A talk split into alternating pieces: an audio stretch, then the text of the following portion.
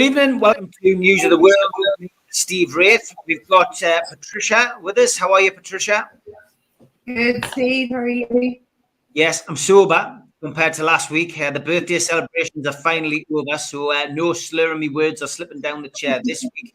Uh, Padre Cronin. Now, I was lucky enough to go on his podcast, Parlay with Padre, and it was fantastic. Um, and uh, good to have you on the show, mate. Thanks for jumping on. Thanks very much for having me, Steve, and great to meet you as well, Patricia. You too, Padraig. And I've got Irish backup tonight, Steve. Are you ready for this? I am, yes. I've uh, I'm being outnumbered here, uh, two to one. Um, hopefully Lee will jump on and join us. I'm not sure whether he's caught up in the storm, and I, I guess we'll maybe talk uh, a little bit about that first. I mean, how, how are you two? Are you are you bearing up? Has it has it hit uh, where you are at the moment, Padre, or have you have you got off, uh, you know, lightly? Well, this morning it was like something out of the Old Testament at about five or six in the morning. It was fairly bad now, to be fair. Um, but um, un- emerged unscathed. Um, no damage to the house or anything like that. But a lot of houses without electricity down in the south, south of Ireland. And what's it been like up in Dublin, Patricia? Is there much? I'm up. I'm out in County Derry, Padraig. So we right. Yeah. So we only got uh, a wee bit of snow. Well, a wee bit compared to what it usually is, but no, not really. There's a bit of a wind this evening, but no, we escaped it mostly. So thank goodness. But I was watching the the planes landing in Heathrow, and oh my goodness! Like I mean, I don't know how the people coped on that flight. I, it just looked absolutely crazy. And did, did anybody find it a bit bizarre The the news channels, Sky in particular, have had a camera at Heathrow as as, as like a, a feed, if you like, watching planes coming in, you know, like that, struggling to land. So today you're watching the news, and then in the corner it's got Heathrow, and they're just watching planes come in as if they're like hoping that something happens to one of these planes. Did, did you find that a bit bizarre?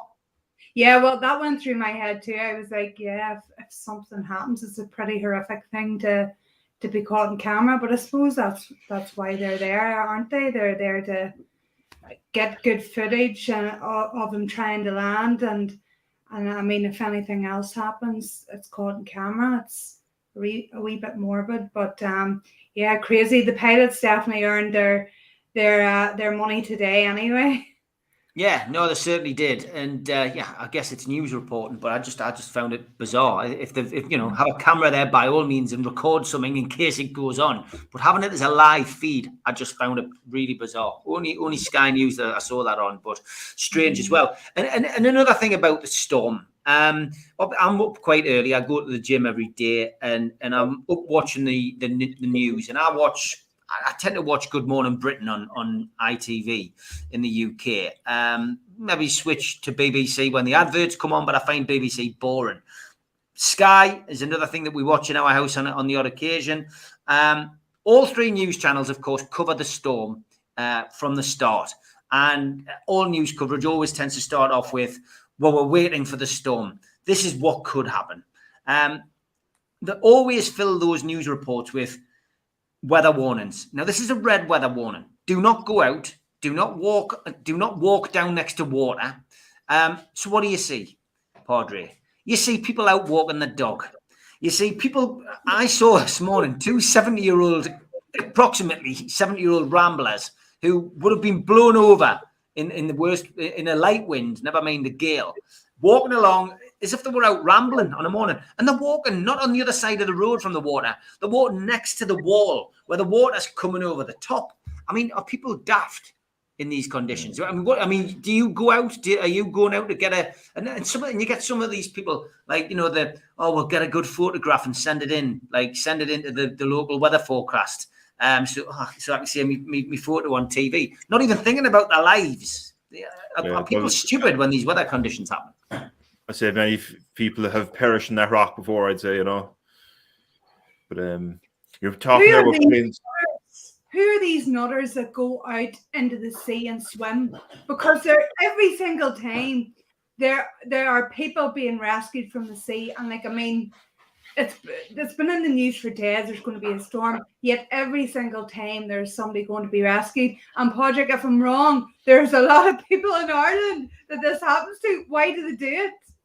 I mean, Yeah, it's mental. Like uh, you're on a, a while ago about planes landing. Do you remember Storm Ophelia a few years ago? Mm. Yes, yeah, yeah. We were on the plane flying into Dublin Airport that nearly crashed, landing in the it made the nine o'clock news that night, like you know, and it was a pretty horrific experience. Now it was one of the few times in my life where I actually thought we're gone here, like you know. Um, it was so close to just cap capsizing on its side, like you know. So um, I've kind of first-hand experienced what it's like to be in in that position, like in a plane, and yeah, it's not nice. Have you ever Did been you in that say- situation, Patricia? I no, I've been just in a couple of rough landings in Belfast City Airport because their runway is really, really small. And actually, a few airlines have pulled out of it because it's so small and it is a rough landing. And I always remember that like landing is the most likely time that that you'll crash. So a couple of times I've prayed, but no, I've never been in Padraig's situation. And did you say a prayer or what did you do? Because I think I would have been my hands and knees. Like I was scared of flying for years, and the only time, do you know what cured me? Doing a 13 hour flight to Peru. That that cured me. I don't know why. Don't ask me why, but it did. But I used to be a really nervous flyer. But I think if something like that happened to me, I'd be back at square one. Yeah. Mm. Yeah, I did. I, at the time, I would have said a, a quick prayer to Our Lady, all right, as they say down south, like you know. But um, I suppose it was funny. I, I was in Newcastle last week, which we might touch on in a while there, Steve. But um, my cousin actually, not knowing I was on a flight, sent me a video of that news report the morning from Ophelia just as I was about to get on the flight. So I was like, oh, all right. So I took it in my stride. It was fine, you know. Like, but like, sorry about that. I didn't realize you were just about to get on the plane there, you know. But um, With yeah. mates like that, you don't need enemies. Damn it, yeah, fair enough. But he says he didn't know you were on the plane. Um, is it true when you, you do you watch the whole like demonstration when you get on a plane? You know where they go, the doors, the escape doors are on your right, uh, down there, and all that. Do you, do you watch all of that, or do you just not pay attention?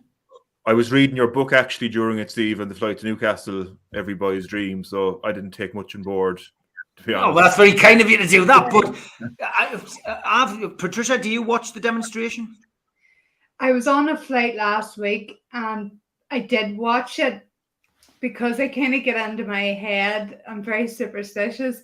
If I don't watch this this this time, we'll end up like crashing into water. So I did watch it, but if you're doing it regularly, I think you kind of just tune out, don't you? Um, I hadn't been on a flight in ages, but I mean, realistically, if anything happens, like I'd be an absolute mess. Like I don't even know how the cabin crew would deal with me if something happened. I'd have to be Mhm. scraped off the floor. Honest to God, like so. I mean, it wouldn't even matter if I watched it or not. What about It's, you? in, it's interesting because I do. I, I am superstitious like that. So when I get on a flight, I, I always have the same routine. I'll always pick out the thing that's in the, the chair. So you have the if in the event of a crash, you've got the plastic laminated sheet. I always look at it. I know what's on there. I can tell you it back to front, but I always read it and then I watch the demonstration. It's just a it's a it's a thing that I've always done when I've got on the plane. A similar kind of mindset to you. If I don't do it, something's going to happen. And I think that's the way I've that's the way I've always been. Is it true that the reason they get you to lean forward with your head between your knees to protect your dental, uh, to, to protect your teeth in, in event of a crash? God, I didn't even know that. I think That's that's why. think that's why they do it because that's not a natural thing to do. Surely, if you're going to crash, um, or Yeah. surely, they, they- obviously, they don't want people running around all over the place. But need, yeah, you put your head between your legs. Um, I think it's to protect you, protect the teeth, keep them together, and that's how they identify people on the plane. Apparently, Oh, I I actually have a story Oh. from my flight last week. I had an airport experience I could share with you if you like, there, guys. yeah, go for it, do it. So um, I was in Newcastle last week and I met, had the pleasure of meeting Steve in person Yeah, I had a good time. and Holly for the Newcastle game. I did a vlog. I do a vlogging channel as well, pitch spotting with Padraig. I do. I did vlog at the Celtic Rangers game the week before. Um, Lee, who's been to be on the show tonight, um, was meant to be there as well, but he couldn't make it due to personal reasons. So I was on my own at the end of the night in Newcastle. Really, just great night actually up to this point. Met met loads of Geordies, very nice people, and had a good log at the game. But I had the misfortune of kicking over a bottle of champagne outside the club at the end of the night. The cost a couple of gentlemen in a verticum as a hundred pounds, and I ended up kind of getting jumped on by four of them, which wasn't very pleasant. Oh. So at the airport the following morning, I just said, "Look, I have an ice pack?" Or sorry, at the hotel, and they said, "They "Just handed me some bandages and said, look, we can't do that because of COVID, so just walk away yourself," type of thing. So landed at the airport anyway, and um, I asked, "Is there a first aid officer?" Because it's, it's now, but it's like the Elephant Man at this point. I got a few kicks into the face on the ground and stuff, you know. So it was it was it was bad enough, like. And they said, "Look, go down to Boots there, and they might help you." Like you know, like not a whole lot of empathy, just go down to Boots. That was grand. I went down to Boots anyway, and to be fair, t- two of the loveliest women I ever met kind of looked after me, like they gave me an ice pack and and that, and I actually had um, and I had a an eye patch over my eye at one stage, so I joked that I was I looked like Paddy Conroy, which I think you'd enjoy, see, you know. But um, the airport police came up, which I wasn't expecting, and um, they said they took a statement from me. And I joked on my way into the room with them that this would be like interviewing Paddy Conroy, and they didn't laugh, which made it even more awkward. But um, yeah, basically they said that because I may have a head injury, I may not be allowed on the flight on the flight. That they had to check it with Swissport, so I'm there. Like I could have dealt with anything up to that point, but not having not being able to go home, I'd work the next day, etc., etc. Um, that would have been an absolute disaster. Like had I been made stay in Newcastle, like so. Thank God it didn't happen. I got on the flight, but the, I just want to give a shout out to the ladies in boots. I think one one of the women's name was Jacqueline. I went back and got a box of chocolates for them. So, in the off chance they're watching this, uh, um, the girls in boots were outstanding and I really appreciate it. It wasn't their job description to help with a, a hungover bloody Irishman. So, which Well, kudos. I think that the, the lesson you can learn from that is that there is, you know, majority of people in Newcastle are really nice, but you've just unfortunately been in the wrong place at the wrong time. Sorry to It hear wa- about that experience. It wasn't Geordie's. It wasn't Geordie's, and at all, no reflection. The city will definitely be back. I only it only dawned on me after that I was speaking to a cousin of Stephen Sayers in St James's Park, and I could have name dropped either him or yourself, like you know. But um, anyway, I didn't think of that at the time, and yeah. all over. All's well that ends well. I could have got a worse beating if I if I if I name dropped you, Steve. So You're still alive to tell the tale, mate. You're still alive to Yeah. tell the tale. That's the main Yeah. thing. So, uh, you know, good. good. good news on that, mate. But you know, bumps and bruises heal. That's the main thing. And uh, at least it wasn't a knife or something like that. So, thank the Lord uh, that you are still with us. Okay, um, going to talk about as many things as we can tonight. Lots of lots of big talking points in the news as always. Um, we'll start with the Ukraine. Um, and my mindset on this is is you know has always been that this was going to happen at some point. I've mentioned this before. I couldn't tell you what i mentioned last week because i was three sheets to the wind but uh, and i haven't watched it back because i didn't um, but apologies if i'm repeating myself but i do personally feel this is all part of some kind of grand scheme or plan. Um, and i feel that the russians and the chinese have been cooking up something for a long time. Uh, they're very good friends they're allies. Um, there's been a, a, a- pandemic in the UK and around the world. Um, I'm still convinced that was man made. And I still think that certain countries were behind it. And I think that it was all to destabilize the, the, the global economy. And now we are seeing stage two, which is um, encroachment into the Ukraine. And it's quite frightening for, for those people who are living there.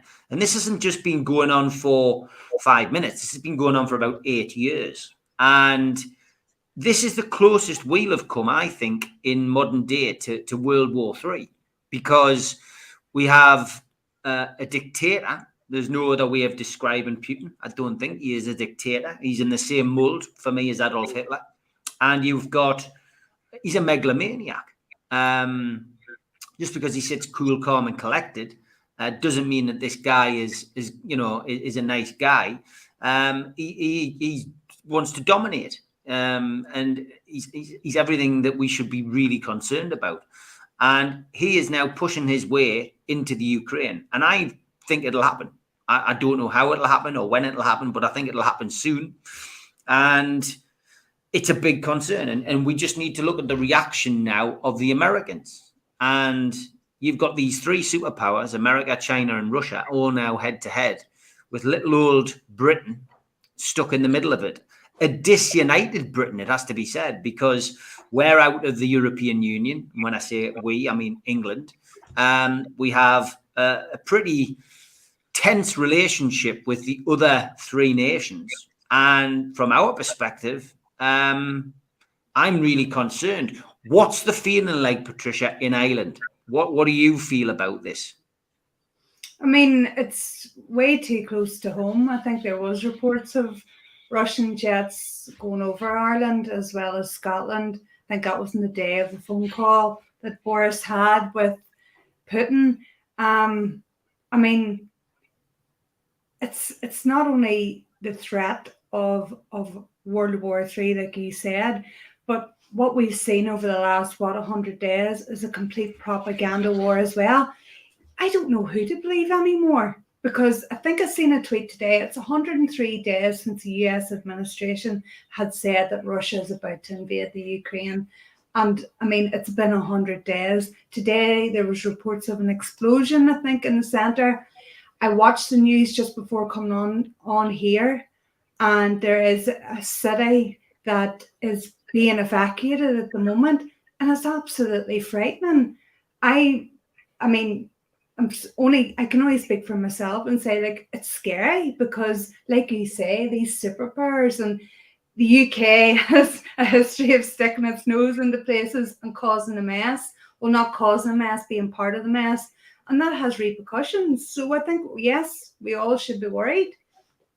And, and of course, the Russians are doing fly. You know, in recent weeks, flyovers over the UK. I mean, that that's you know that is like a show of strength with your boys' brigade. We can do this. We can fly into your airspace, and our MiG jets have been chasing them back out. But this has been going on for years.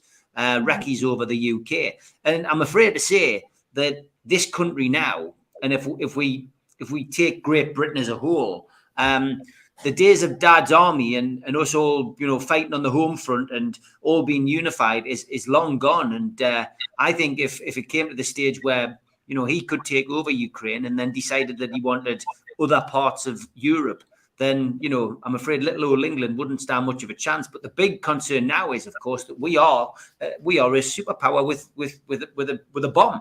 Do you know what I mean? We could we've got as much power as they have because we could all just press the button. That's the problem, and it's uh, it is a time to be worried. I think, as as far as we're concerned, Padre, it's you know it, it's deep and it's it's political and you know there's a lot a lot of grabs. You know putin's not happy that ukraine are are wanting to be part of nato. That's that's that's a major part of it. But you know it's not just about that. He he, he thinks that the ukraine is part of russia. He thinks that it's yeah. it's something that he needs to reclaim. He thinks that's going to give him a bit of machismo. He thinks that's an extra you know, it's an extra couple of inches on his pathetic erection. That's that's the kind of that's the kind of person Putin is, Padre. Um, and this is where we're at. Yeah, I'd say if if he had his way, the Soviet Union would never have disbanded. I think that he kind of he wants to he wants to reclaim that, like you say, and I suppose he wants to I suppose get Russia back into with that amount of space again. You know, so I think the Ukraine, if if Ukraine works out for him, they could be a stepping stone to a wider invasion of the countries around us. So I'd say it's kind of important that stopped. Mm, yeah, I mean, it, it, it's frightening though. I mean, I, have you? I've experienced a war. Um, I mean, I'm you know I turned fifty last week, and my perspective, I've seen the Falklands War. It was a conflict. Our country was at war with Argentina over the Falklands Islands, and that was concerning. I remember it. I remember I remember it quite clearly. I was only, you know, I was only 10, 11 when it went on, but that was concerning. Troops were going out to a country that we were at war with. You see, you saw battleships, etc. Does it have the same effect to you now, Padre? Do you think when you see that? When are you are you worried? or does it seem does it seem almost like it's a well, it's just on TV? You can switch TV off. Well, I suppose down down the south, we generally stay neutral and have been neutral for majority of wars. You know, apart from the actual troubles in Northern Ireland, we haven't really had much experience of war ourselves down here. So it's just kind of something we just check on the news as such. Like you know, it's probably different for Patricia there. I suppose being being in the north. Obviously, you know, I'm not sure what part of the defense you sit on there with nationality, Patricia, but um, you know, technically it is suppose part of the United Kingdom, like you know, officially, so they're probably more of a risk in the north or down south. It's it's um there was a couple there was a situation a couple of weeks where Putin wanted to use the ports off the coast of Ireland and that nearly led to an incident. So that's when it kind of became a bit real. That was kind of the closest we kind of came to it. But I was kind of resolved. I think they came to some compromise in the end, like, you know. Um but yeah, it's concerning times, you know, and the fact that a lot of the Western countries are looking to get their citizens out of Ukraine, have advised them to leave Ukraine as soon as possible. That's that's not the best sign, like, is it? You know. Definitely not. It does. It doesn't seem real, does it, Patricia? At times on TV, you know, when you watch these things, and um, you know, as you say, you, you switch off. You think, ah, the problem's gone away, but it, it hasn't. And I mean, I guess my biggest concern is that we're going. We could be possibly going into a war with Boris in in in charge. I mean, he can't even run government, let alone could he lead a war. So, I mean, that is concerning. But um, yeah, what kind of hit home tonight was when I was watching ITV News and and you saw the the grannies and the grandchildren queuing up to leave and then their cars to leave, and it was, you know, women and children and elderly first, and those people, I mean, having to leave their homes, just just leave, like it's, you know, this is 2022. This shouldn't be happening. It's it's crazy. And hearing the siren go off in that city today, it was just it's haunting. Mm. Yeah, no, it certainly is. Um, you know, we hope that there's going to be a peaceful, uh, you know, settlement, whatever you want to call it. But uh, it's going to be it's going to be interesting. Okay, uh, Mouse Charger, thank you uh, for googling this, and as you say, you wish you hadn't. Now, the purpose of the crash or brace position in airliners is to kill passengers quickly in the event of a crash, or to preserve their remains so as to make identification of bodies easier. See, I knew it was something like that. I knew it was something like that. So, uh, yeah, I suppose they've got to do what they have got to do. Steve Bennett on the Ukraine crisis says it's brinkmanship now. Putin will not back down without gaining something. It's not in his nature. And Mouse Charger also wants to know: Is your uh, channel just football, Padre? It's not. You've been doing a few podcasts, haven't you? Yeah. So my vlogging channel is Pitch Spotting with Padraig, um, and the podcast one in the background, Parlay with Padraig. Steve has been on. Lee has been on as well, the other co-host. I'm just missing Patricia now for the full house, you know, which we'll see we'll go in the future. No problem. No problem. You just let me know when. Yeah. Um, a couple of other guests you might recognise would be Neil Samworth, the prison, ex-prison Strangeways prison officer, and Michael Gross from the Brixton Rights um, as well on recently. So I do a range of topics, not just sport, mental health, uh, justice. Um, I have a couple of domestic abuse victims lined up in the in the near future as well, and kind of kind of working with on the side. Um, so literally, like just to, to sum up the channel, just kind of like a fireside chat environment. Steve has been on already. It's quite relaxed. Kind of it's like I come sitting into my one sitting room here in Cork, and we're sitting down having a chat by the fire, like with a cup of tea. You know, that's the kind of atmosphere I like to promote. And Steve can testify, I suppose, that that's kind of what happens. Now, right, Steve? Yeah, it's very relaxing. Padre's got a relaxing voice, whereas I'm a bit well, hey, uh, he's got quite a relaxing manner. So yeah, it is. It is though. It is good. Well worth a watch. Go and subscribe. Uh, like that priest and Father Ted in the laundry section when he, when he gets pulled to dress. Hearing him off his voice, God bless me. Like, you know. classic. Do you like to drink on your podcast, Patrick? Sorry. Can alcohol be consumed on your podcast? it, it, certainly has been in the past. Um, it's not just tea in those mugs, you know. So yeah, that's um. Uh, I'm, I'm, very open to any liquid, whatever, whatever makes the guest comfortable, as long what, as it's legal. What did I learn from last week? Alcohol makes me admit on more than one occasion that I'm a royalist. That's what I learned from last week's podcast. As I heard the word royalist once, I heard it about 20 times, but it was brilliant. Do you know what? Loads of people loved it. I think at least one of us should be drunk during, Yeah. during these these podcasts. I think I'm up for that. No problem. Yeah, I think I think Lee probably is, but he's just uh, he's just not on the podcast, which is uh, yeah. At least I turned up. Uh, Daz says typical. Newcastle become the richest club in the world, and World War Three is kicking off. It's like Uh, Liverpool, Liverpool win the league a couple of years ago. Pandemic just happened, just six points away from winning it. Like you know, Yeah. Uh, Chris Collins, uh, one of the sponsors from um, our kitchen company in uh, Arcot Interiors, fantastic, great to see you on. He says, "What are you going to do about that?" It's what I think Putin thinks. One day he might not be playing. It's true, mate. It's true. It really, it really is. Mouse Charger says, "Our Asda, uh, the Asda deliveries here." And I really look forward to news of the world as well. Go and get your shopping in. It's uh, more important. Uh, keep Boris well away from that button, says Daz. Yeah, God, please do. Uh, please, please do. Okay, um, let's talk a little bit about uh, Angela Rayner whilst we're on a political uh, slide here. And this is something you wanted to bring up, Patricia, tonight. Tell us what Angela Rayner has been saying to uh, to get to get up um, to get up your nose. Yeah, so Angela Rayner said on a podcast, I think it was like a political slash comedy podcast, um, that uh, police should shoot terrorists first and ask questions later.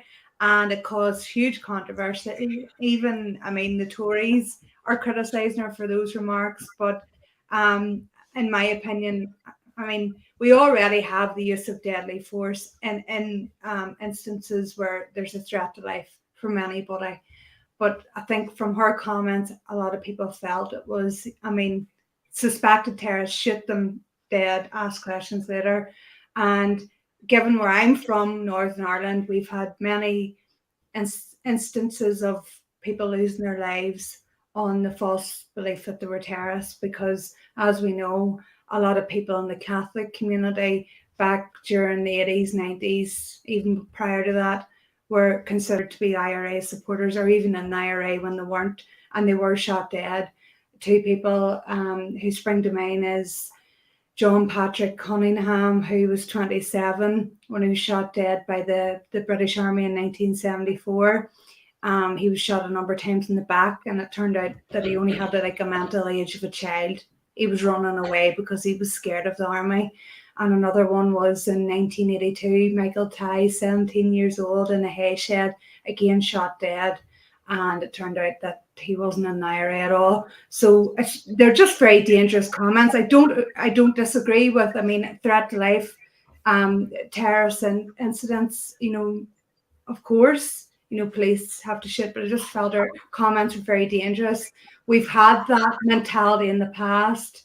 It didn't work, and we certainly don't need it now. even in your own city, um, Patricia, 50 year anniversary of Bloody Sunday Mhm, as well. That was a similar situation. There weren't many terrorists there that day, like of the 14, you know. So There was It's-. It, I mean, look, it's interesting. I mean, I, I haven't had time to read it. It was um, in our WhatsApp group that um, you pointed me in the direction of this shoot terrorists and ask questions second comment on a podcast. Um, Angela Rayner has got a, a knack of, of, of saying controversial things, Patricia. Do you not think this is her, in a roundabout way, a play for publicity and a play for maybe a, a leadership challenge at some point? Because Keir Starmer, um, you know, isn't really doing it for Labour. Uh, the polls, No. even though Boris has been partying until, uh, you know, until you know, God knows what time during lockdown, um, Mhm. he's still there. He is still there, and I think that you know the, the Tories can see that they'll probably be able to stick with this guy until they need to get rid of him, um, because the opposition is weak. The opposition isn't strong. Uh, they've gone from uh, Corbyn, who um, you know split Labour down the middle and and really damaged the party almost irrevocably, to somebody who is probably akin to John Major for being boring um, with with a Tory party back in the back in the day. You know, he's very grey, Keir Starmer, and um, I just think that this is this is an attempt by her to keep herself relevant. You know, say the odd swear word, bring something controversial up, and it you know be recognised. You know what I mean? And and and I think it's I think it's all part of the game. I, what what do you think? Uh, absolutely. I, I've seen a number of comments where people are saying it's, a, she she knows exactly what she's doing and she's going for for votes. Like there are people that will agree with her, and uh, one one remark was that she was going she was trying to out Tory the Tories, but no, she she she. I I like Angela Rayner, and the reason I like her is because she comes from a working class background in Manchester. She I mean, she knows how hard it is for people when you've got the likes of Boris Johnson who went to Eton and he doesn't have a clue. Like, I mean, I mean, his wallpaper, what did that cost in Downing Street? I think well, Angela Rayner, she she has a good chance to challenge that leadership. And I agree with you, Keir Starmer is absolutely dull.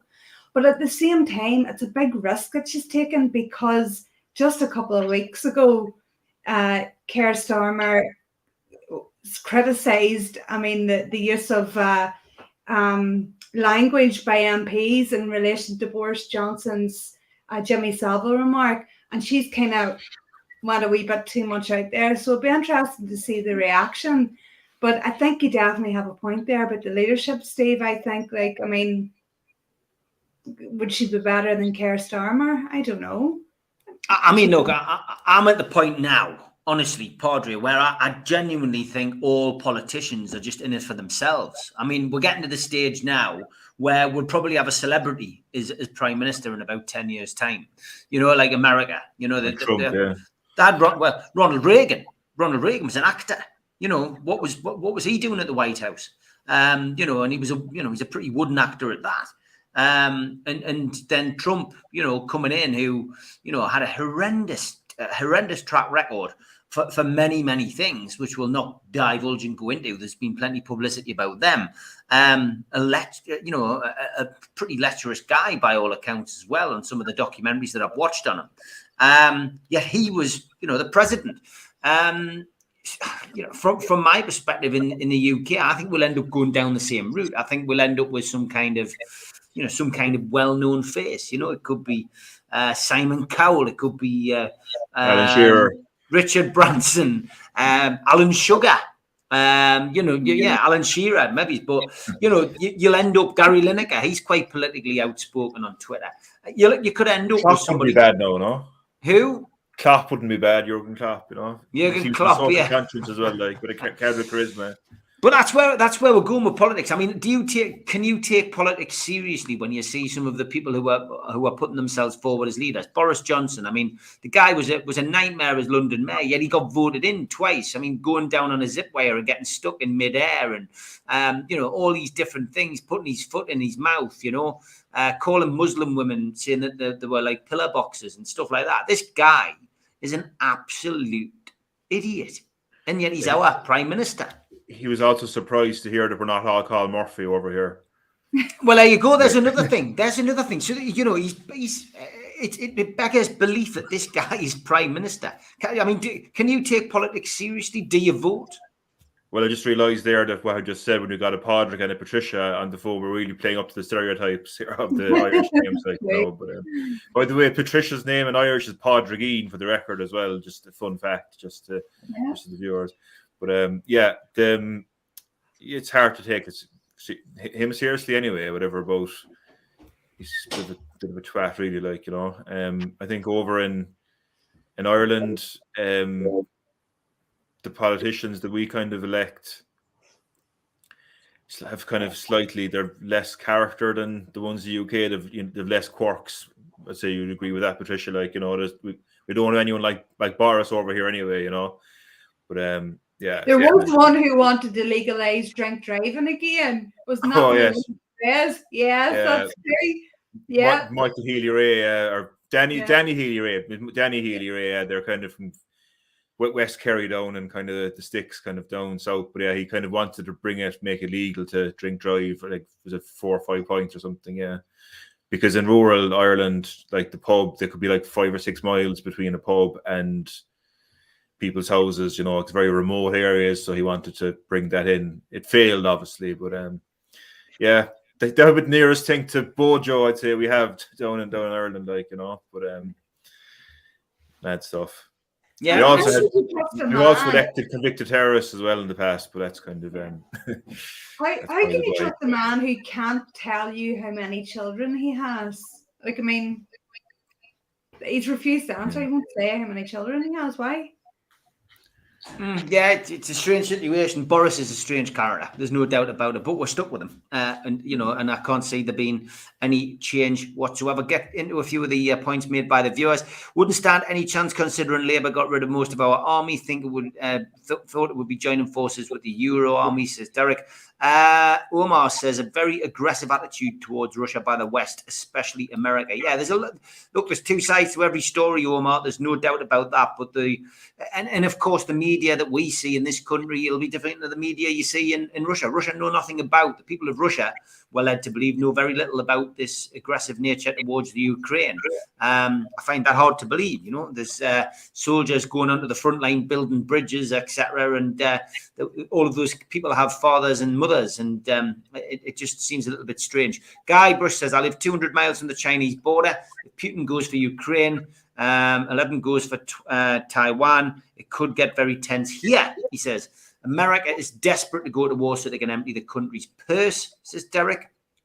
And he says, Would the US be happy if Russia parked its nuclear weapons in Mexico? The answer is no. So why would Putin or Russia be happy with the US NATO doing it next door to them in Ukraine? Another good point, Andy. Exactly. There is two sides to every story. Is how this is playing out at home that matters to Putin, says Jeff. And Graham says the news is on uh, the Ukrainian crisis. What about the hell on earth for the people in Syria? You have at least six groups fighting each other, and yet no British or American action. There's no oil in Syria, says Graham. Good point. Yeah, the, the Syria situation just died a death, didn't it, Patricia? Because that's what happens. It's like watching. It's like watching a film or a soap opera or whatever. You know. Oh, you're getting invaded, Patricia. I'm getting, I'm getting invaded at the moment. Hold on one second. Uh, no problem. Well, Padre, I'll come to you uh, because Patricia is now having to t- take on her role as parent. There she is. She's back. Okay, it's okay. It's, it's Yeah. fine. It's fine. I Um, guess that I, I just think you know you, you're listening to all of this, but the Syria thing has just gone by the by, Patricia. Yeah, no, you don't hear about it anymore, and like you say, it's not gone away. Um, I did see a video, interestingly enough. Um, it's kind of connected but off topic a bit. Um, in in Northern Ireland, there is a huge number of Syrian immigrants who are staying in hotels at the moment, and th- th- I think they're still coming in. So, I mean, there's there's still a crisis there, but this. Uh, the the Russia thing has taken over everything, and we have to be careful where we get our information from. I mean, thank God for social media, thank God for podcasts like these, because I think we've all learned that we can't depend on the mainstream media to give us the full facts, and that's why we must get our information from other sources and. And, and look at other because there is propaganda um, and media uh, both in Russia and other places, the US, the UK, they're all involved in that as well. Yeah, Stu says Labour need another leader who can speak to Scottish uh, voter concerns too. They're losing seats to the Scottish National Party. Gordon Brown's intervention helped win the independence referendum for the Unionists, and uh, lots of lots of comments coming in about that. And politics always gets people talking. Uh, legal drink driving uh, to numb the pain in case of an accident, says John. Uh, don't drink and drive, you might spill some, you know. That, that, that old adage, yeah. I'd rather have Boris than Putin, to be fair, says Mouse Charger. You got your shopping in, which is good. Uh, wouldn't leave Bojo in charge of a lift barbecue, never mind a country, uh, says John. Uh, I'd, vo- I'd vote for Fonzie Doherty, says Jeff. Who's that? So this is what Jeff does. Jeff comes up with some. Jeff's a big Newcastle fan. Comes up with things which sometimes not all of us understand or know, but Jeff understands, which is something I sometimes have what an we, anecdote there. We're talking about politicians. I just mentioned seeing as we have a, a girl from the Derry on the show, you know. Um, I was watching to with Joe Brolly, you know, Joe Patricia, do you? former Derry footballer. But he was on show one night, and uh, there, there was a elected Sinn Féin councillor there. They're in the Guildhall. It was a show up in the Guildhall in the Derry, and this guy blew up the blew up the Guildhall in a terrorist act, but during the Troubles. But he was elected Sinn Féin councillor, and his very first speech was in the Guildhall. And literally stood on the stage, and he said, "The last time I stood on this stage, I quite literally brought the house down." Oh, I Yeah, didn't but yeah. that. I'll have to look that one up, project. But yeah, that's. I mean, welcome to NI. So Yeah, Yeah. definitely. Okay, let's move on. Uh, I don't know whether I mentioned last week, but I am a royalist, but I'm a pretty disappointed royalist uh, you this week. sure? I'm a, I'm a pretty disappointed royalist this week because this whole Prince Andrew thing has left a rather sour taste in the mouth. It has to be honest. And um, And hers as You well. know- I'd say. Well, yeah, hundred percent. And this isn't very, this isn't, ve- this isn't very, this isn't very positive, is it? Um, you know, the, the Duke of York, who's had his um, his duties stripped away by the Queen, and rightly so, um, was looking at facing some legal action in America. Miss Giuffre was was going to uh, haul him over the coals, take him to court. Um, now, this is the same woman, of course, who was already pilfered some millions away from the serial predator Jeffrey Epstein, who is no longer with us. Uh, sadly, he should have been standing trial himself. Um, and after taking the money and running with Epstein, she's now done the same again with Prince Andrew. Um, I find all of this really, really bizarre. I think the whole thing stinks. Um, I think you know, uh, no matter whether he's a member of the royal family or not, he should have been given the option. Uh, he shouldn't be given the option. He should have been taken in and questioned, and he should be made to pay for whatever he's done. If he's broken the law or broken the rules or broken whatever, he should have been hauled in like everybody else. But no, people in high places seem to get away with these things, and he is now bought his way out of trouble. And it stinks. The whole thing stinks, Patricia. And, and as I say, as a royalist, this is happening happening in the year that the Queen is supposed to be, uh, you know, celebrating 70, 70 years on the throne. And now we've got the situation where the whole thing has been overshadowed not only by Prince Andrew, but now we've got cash. We've now got this cash scandal that Prince Charles is involved in, who is supposed to be taking the throne. Um, it's been a bad week for royalists, a bad week for the royal family. What was your take on the Prince Andrew situation? I, I was looking forward to that trial. I, I Alma, like I was, and I've actually rewatched the Newsnight interview not that long ago because I was just thinking to myself, how on earth, who does the PR for the royal family? But anyway, I agree wholeheartedly with you. He should have been brought to trial. He should have been put through the criminal process. Um, and and I mean, if he if he committed a crime, he should have um served jail time, whatever. But that was never going to happen in a million years. Um, a reported 12 million that that he's paid. Um, I mean, the whole time we were led to believe that, that, this alleged victim wanted her day in court and everything, but obviously that's not going to happen now. I'm just, I mean, wh- where's this money coming from? Because we brought this up in the show last week. The royal family, I mean, it all comes out of our our our pockets. You know, 12 million. Where's that coming from?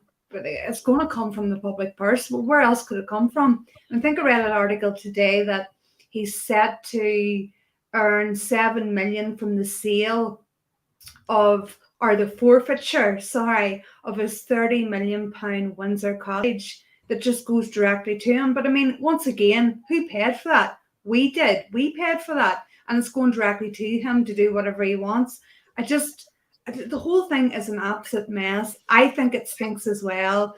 And I mean, are we going to see more cases? Is there going to be more women coming forward now? There was one in 2019 who claimed Prince Andrew touched her breast. Where'd she go to? Is she going to come out of the woodwork? It might even be the end of it.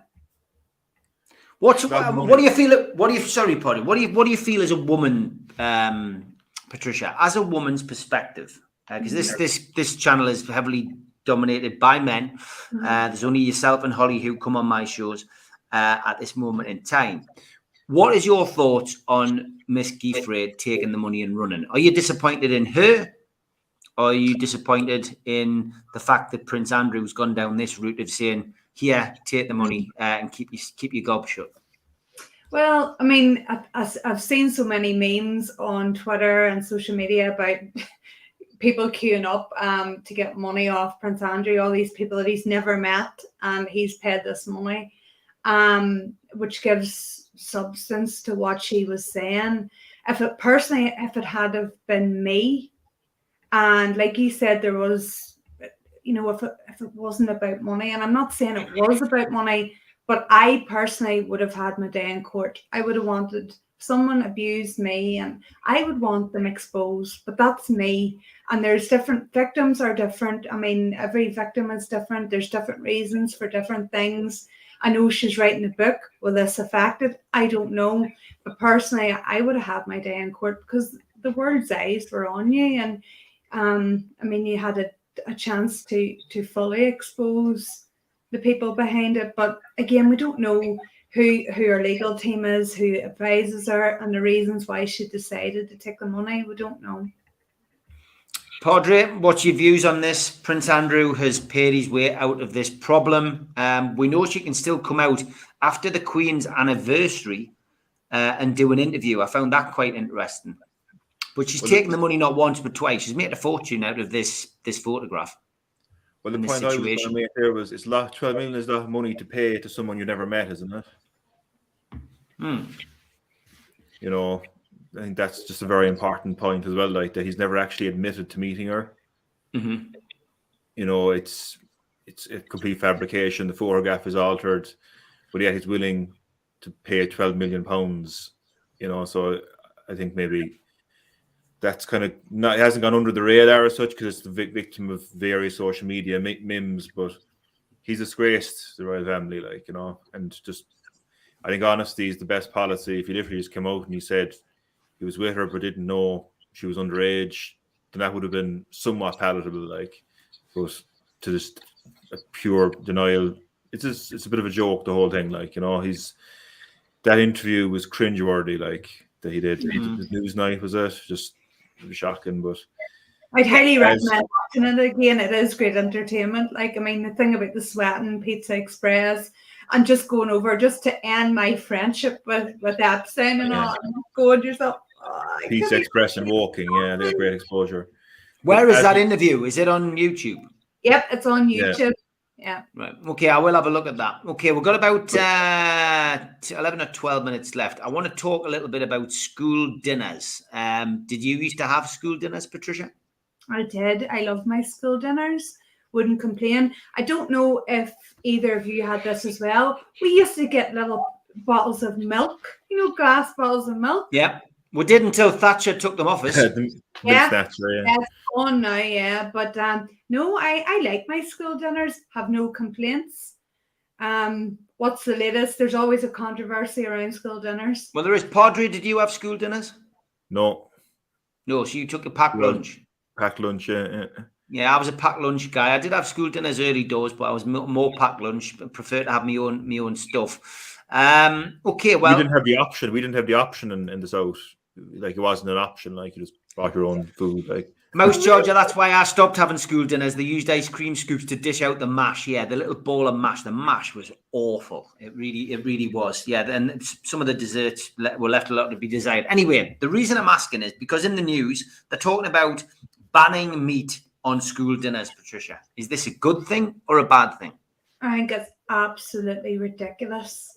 I mean, we're carnivores. If you don't want to eat meat, that's fine. But I mean, why banning meat?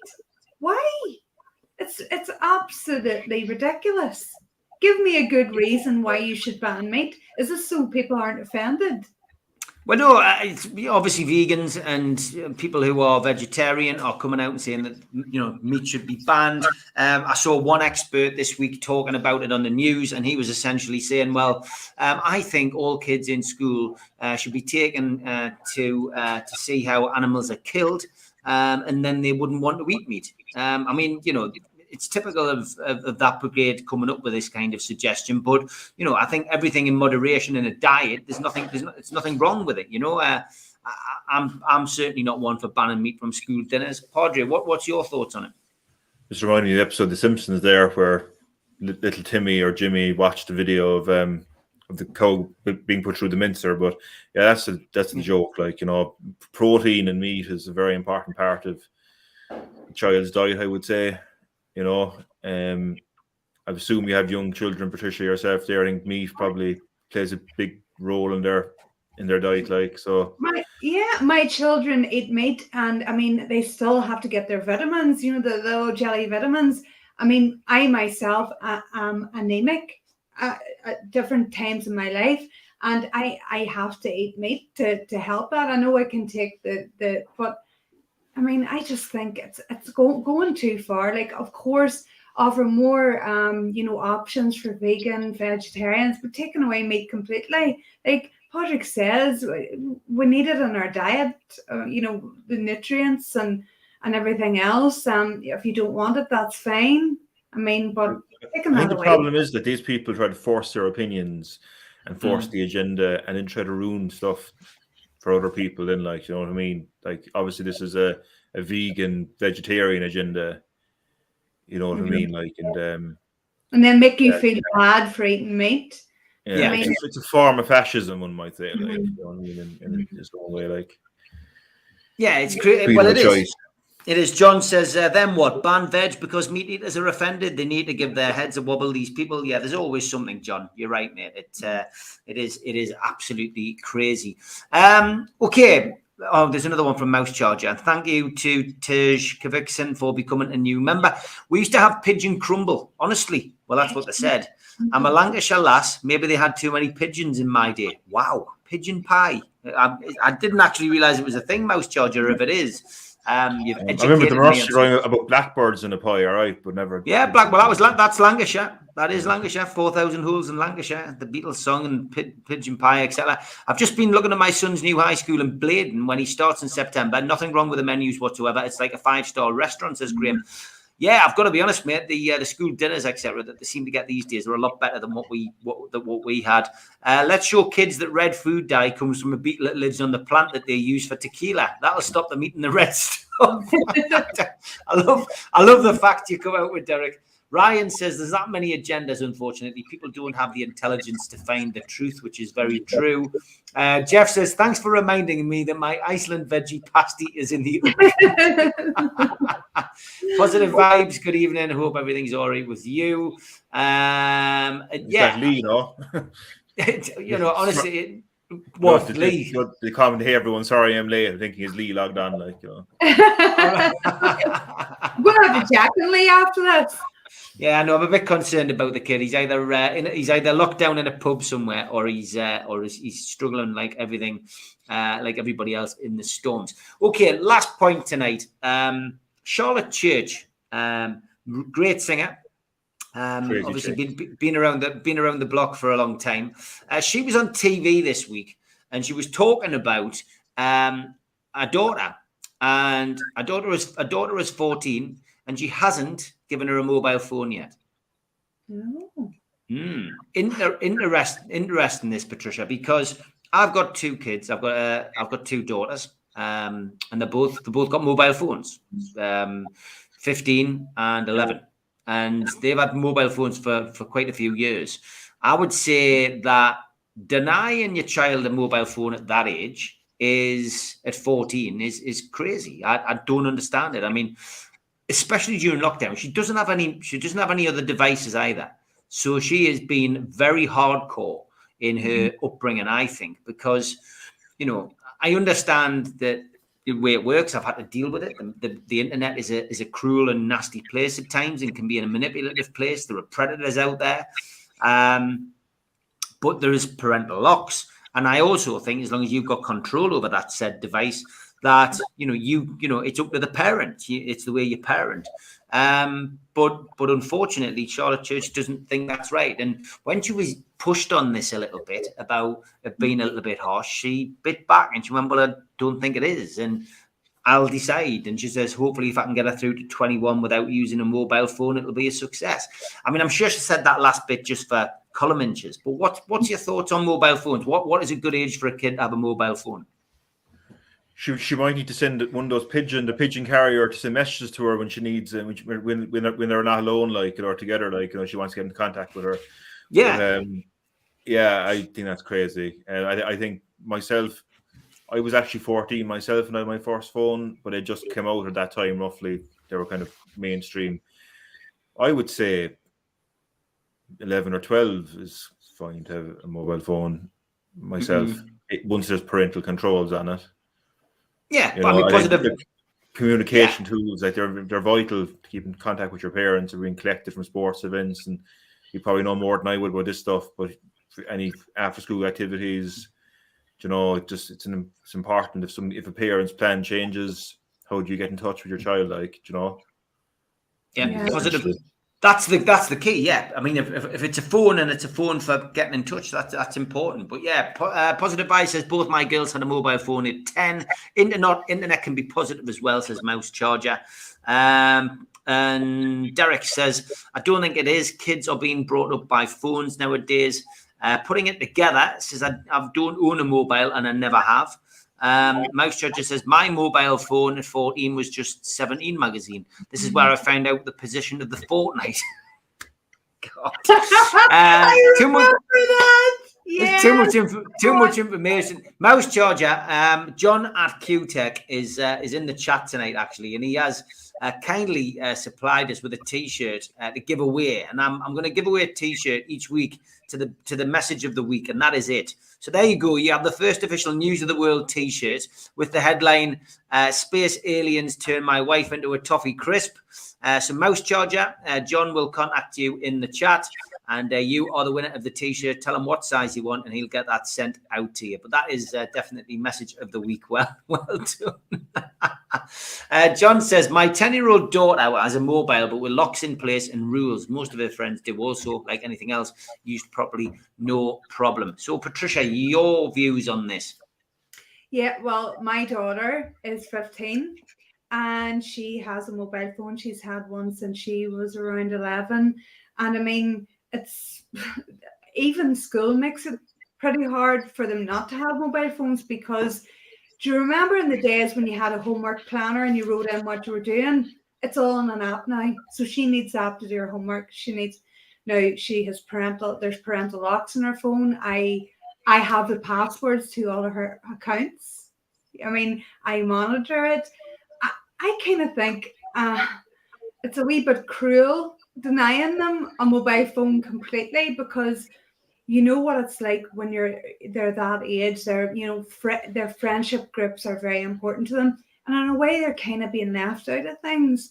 And also then the kind of safety thing if she goes somewhere i mean i'm able to phone her and and or there's been occasions where we've been somewhere and she's wanted to go like say we're in dublin shopping and she's wanted to go off by herself and i'm like oh but i, I make her turn her location on on snapchat so i can see at all times where she is just in case do you know what i mean so there is benefit to it but I mean, fair play to Charlotte Church. If, if that's working for her, I mean, and I ju- don't judge anybody who doesn't give their children mobile phones.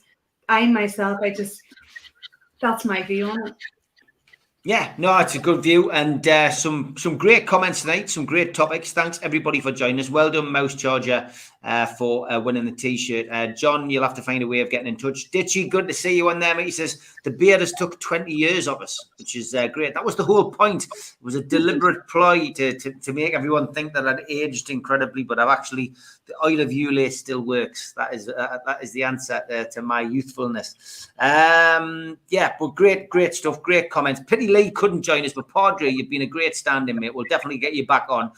Just give a shout out to your channels again, where people can find you. Yeah, um, the podcast channel is Parlay with Padraig podcast. Uh, Steve's interview is and Lee's Steve and Lee both had full episodes up there, and Patricia, hopefully in the near future as well, will be coming on. And my Yeah. vlogging channel is uh, Pitch Spotting with Padraig. Um, I've done a few vlogs there. Um, ironic, I was at the Celtic Rangers game and emerged unscathed, but got a kick in Newcastle the week after, which is ironic. But uh, yeah, I've loads of exciting vlogs uh, planned in the coming while. Um, Liverpool Man United is coming up. I might be heading over to the Rome Derby as well if Liverpool Man United game is rescheduled. So, yeah, interesting times um, lie ahead. So, feel free to join me in my journey. Good stuff, Patricia. Where can people find you? Twitter at Trish Devlin or Facebook just under Patricia Devlin. Good stuff. Give this a share, guys, please, in the chat. Uh, thanks, Derek. Thanks for all your comments. Great to have you on there. Uh, Mouse Charger, there is the email, john at nufcmatters.com. Just drop John an email and he will sort you out with a t shirt. I am back uh, on a pre record tomorrow morning. We'll make loads. I'm having a little bit of time with me mum. Uh, as most of you know who watch the football show, uh, she hasn't got long left on this earth. So sadly, I will be visiting again. Uh, so I've done a pre record, just have a little bit of time myself, not going to the Newcastle match. Sold my ticket for tomorrow's game, which isn't me, but family has got to come first. And on Sunday, um, I've done an interview today uh, with uh, a guy from uh, Manchester who was an undercover police operative who uh, got a fantastic story, an amazing story. He dealt with some of the biggest names in Manchester, the likes of Dale Cregan and uh, also Paul Massey. And uh, it's a fa- fantastic story uh, of how you become an undercover operative and how you, uh, you know, get to that stage. And, and this guy has a great book coming out called Deep Cover. Um, you'll learn all about that on Sunday, so keep an eye out for that on Sunday. Uh, Patricia, Padraig, thanks very much for joining us. Have a great weekend and look forward to seeing you next week. Take care, guys. Bye. Bye. Yes. Yes. Bye.